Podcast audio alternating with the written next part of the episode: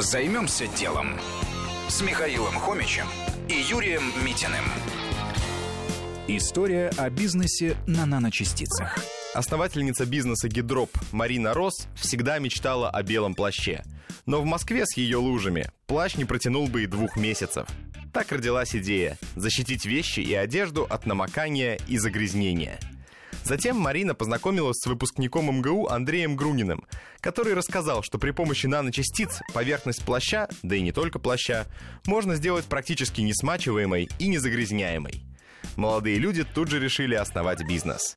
Приступили к тестированиям. Первые испытания были неудачными. 10 килограммов наночастиц улетели в воздух прямо в лаборатории МГУ. Но уже через 6 месяцев продукт был готов. Получился спрей, который защищал от грязи и жидких загрязнений все текстильные поверхности, особенно замшу. Например, туфли, обработанные спреем, не промокали даже в емкости с водой. Что было дальше? А дальше задумались о продвижении продукта. Звучит невероятно, но на одной из выставок Марина благодаря своей смелости смогла продемонстрировать свойства продукта самому Дмитрию Медведеву. А еще через несколько месяцев обработанную футболку лично подарили Владимиру Путину.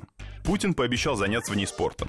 Также Бойко искали и клиентов. Сейчас бизнес, начавшийся с 300 тысяч вложенных рублей, принес основателям больше 12 миллионов. Компания имеет более 17 представительств в регионах России и СНГ и продолжает активно развиваться. Появились как новые продукты, например, жидкий спрей-утюг, так и новые клиенты – салоны обуви, которые используют продукт еще до продажи туфель. Каким бы технологичным ни был бизнес, он должен решать простые человеческие проблемы. Займемся делом. На радио Вести ФМ.